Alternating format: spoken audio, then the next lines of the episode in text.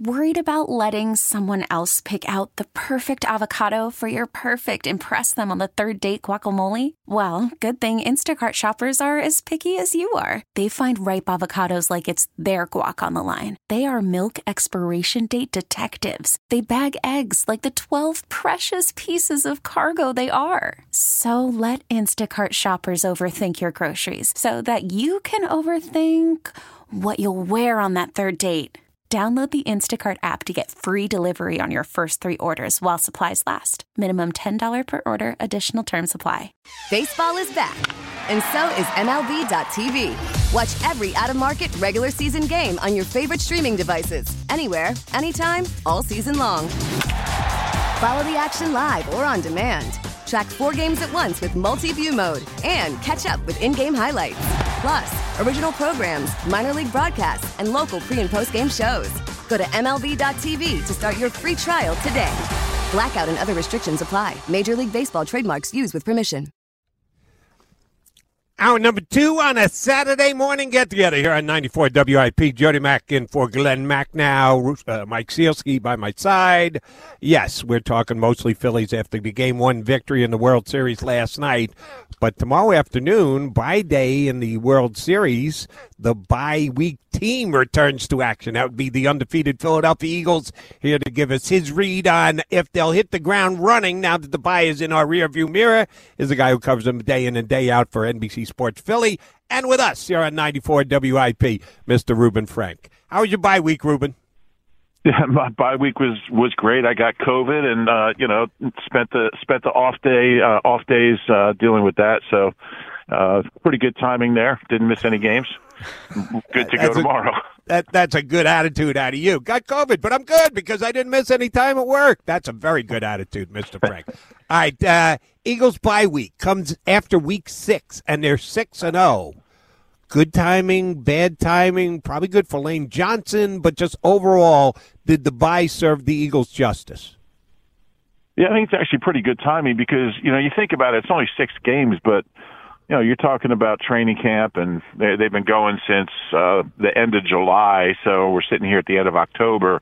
Uh, so I think it's pretty good timing. You look at the injury list, and uh, there's nobody on it. I mean, they're they're literally completely healthy going into uh, into week eight. So it's a pretty good place to be. I mean, I guess having it a couple weeks later uh, might have been might have been nice, but yeah, you get Lane back. He's he's ready to go, and um, yeah, physically, health wise, and you don't hear anybody complaining about those short training camp practices when they're completely healthy in week eight.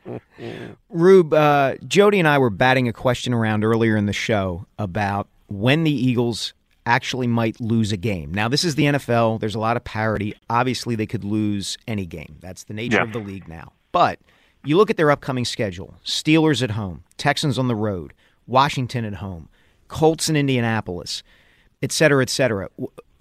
Is there a game that you see on their schedule coming up that they wouldn't be favored in?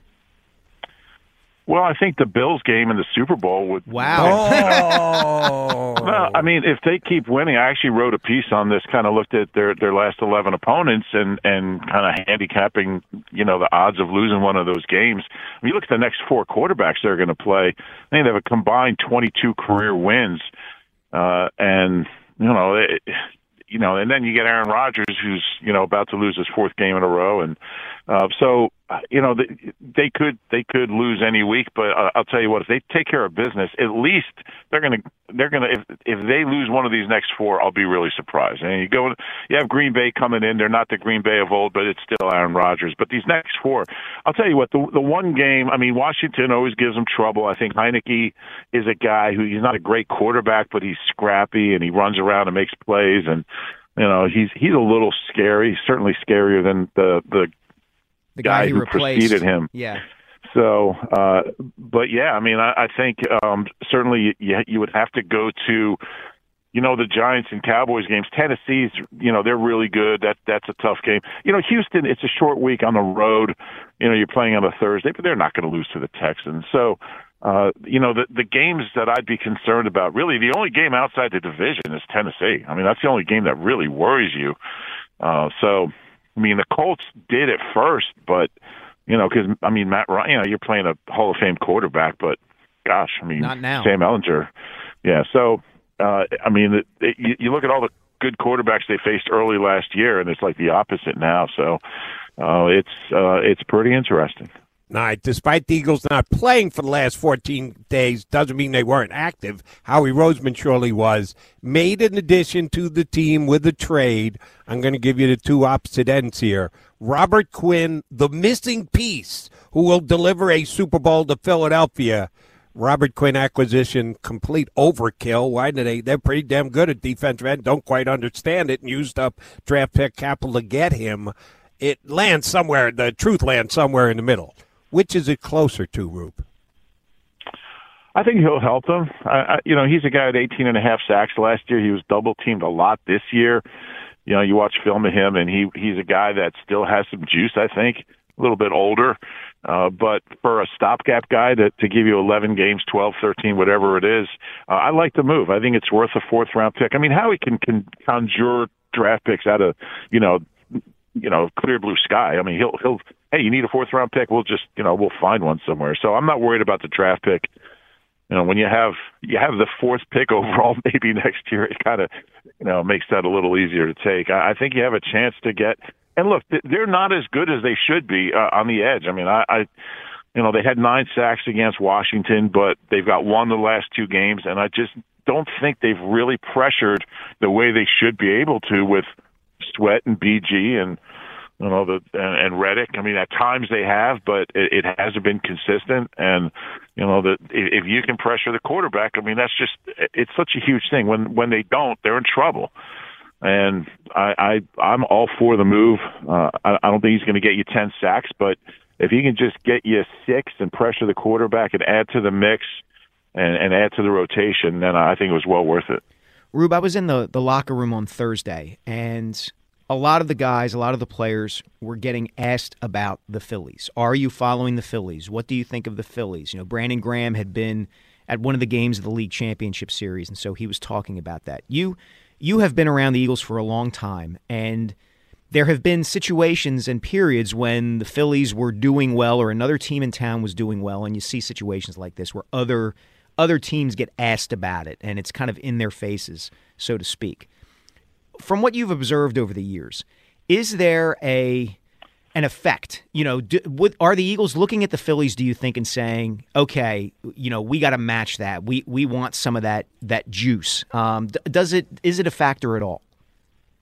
You know, it's interesting. I've never been on the radio with you, Mike. We worked together for a lot of years. I've known you for, you know, yeah, many many years. Many years. But when you ask me a question, it's like it's like I'm part of your column. Like your questions are like structured, and you know, it's it's really interesting dynamic. Uh, I, I don't think so. I mean, I, I think it's it's it's fun. It's a fun thing, and it's fun when you know two two teams or well, three teams in the city are doing really well. Um, so uh, I, I don't think there's any uh, this team is so focused on the next rep and the next snap and the next meeting and the next whatever it is that I, I just don't think any. I, I think it, it makes for a good story maybe, but I don't think there's anything to that. And uh, you know, I, I mean, if they if they beat the Steelers, it's not because the the Phillies are are in the World Series. Uh, you know, I th- I think people like looking for connections there, but you know, even Nick was asked about that, and you know, mm-hmm. if if if you're going to use anything from uh you know what the Phillies are doing. And he's like no I don't think so. I don't think, if, if I mean if the king of pandering isn't going to use it then wow. you know I, I just I don't I don't think there's anything there. But uh, it's certainly a really fun vibe in the city. And uh and it's really cool when when the teams support each other like they have. And uh you know and you know you, you see you see guys you see Eagles at Sixers games. And you know you see you always see Phillies at Eagles games, and I mean, it's just it's it's a really fun time right now. Uh, but like, but whether there's a connection, I don't really see that. I like what my buddy John McMullen calls him, the pander in chief, uh, Nick Sirianni, with his ability to throw on a Philly flyer, six out, whatever he needs to do to keep that connection going. But I'll, I'll try here on the connection thing we gave a lot of credit to Rob Thomson. Surely we should, uh, because of the fact that he's got the Phillies as loose as they are. Same uh-huh. as Charlie Manuel did a decade and a half ago. That's a big job for a manager slash coach to do is make sure it's loose. Randy Ayers was really good at that. uh, when in doubt, Rube makes a Sixer reference. Um, uh, Nick Sirianni does the same exact thing in the Eagle locker room, doesn't he, Rube? Oh, absolutely. Yeah. That's, I mean, he's because he's himself. He's he's genuine.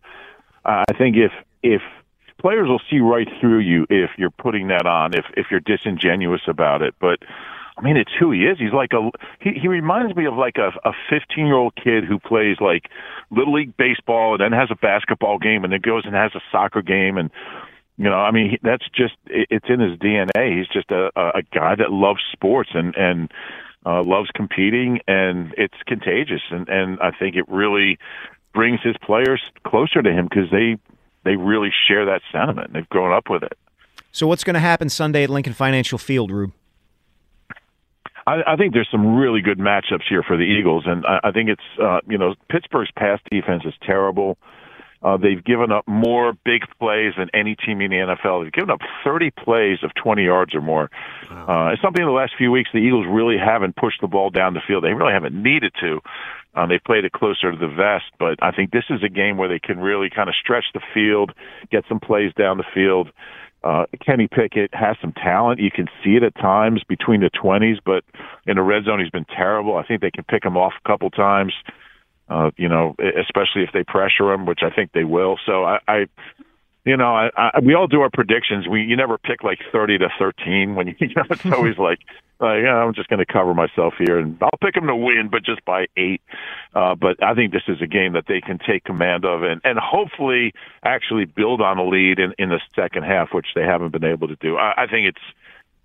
No, you, you never know, but I think it's a game they can they can win by a couple touchdowns.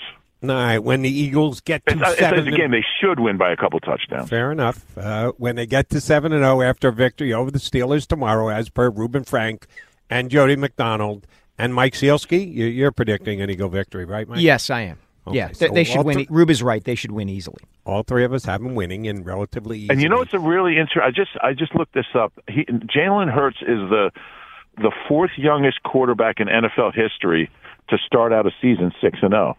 I thought that was pretty interesting. Behind uh, Dan Marino was a little younger, uh, Daunte Culpepper with the Vikings in 2000, and uh, Jared Goff with the Rams in 18. So that's an interesting little stat. Interesting. All right. Interesting uh, to me after no, I I live on Not the Rube, you guys, uh, but that's okay. The Rube comments come uh, the Rube uh, ten observations every week after the game. Uh, that may be one of them. He may be giving us a preview look here.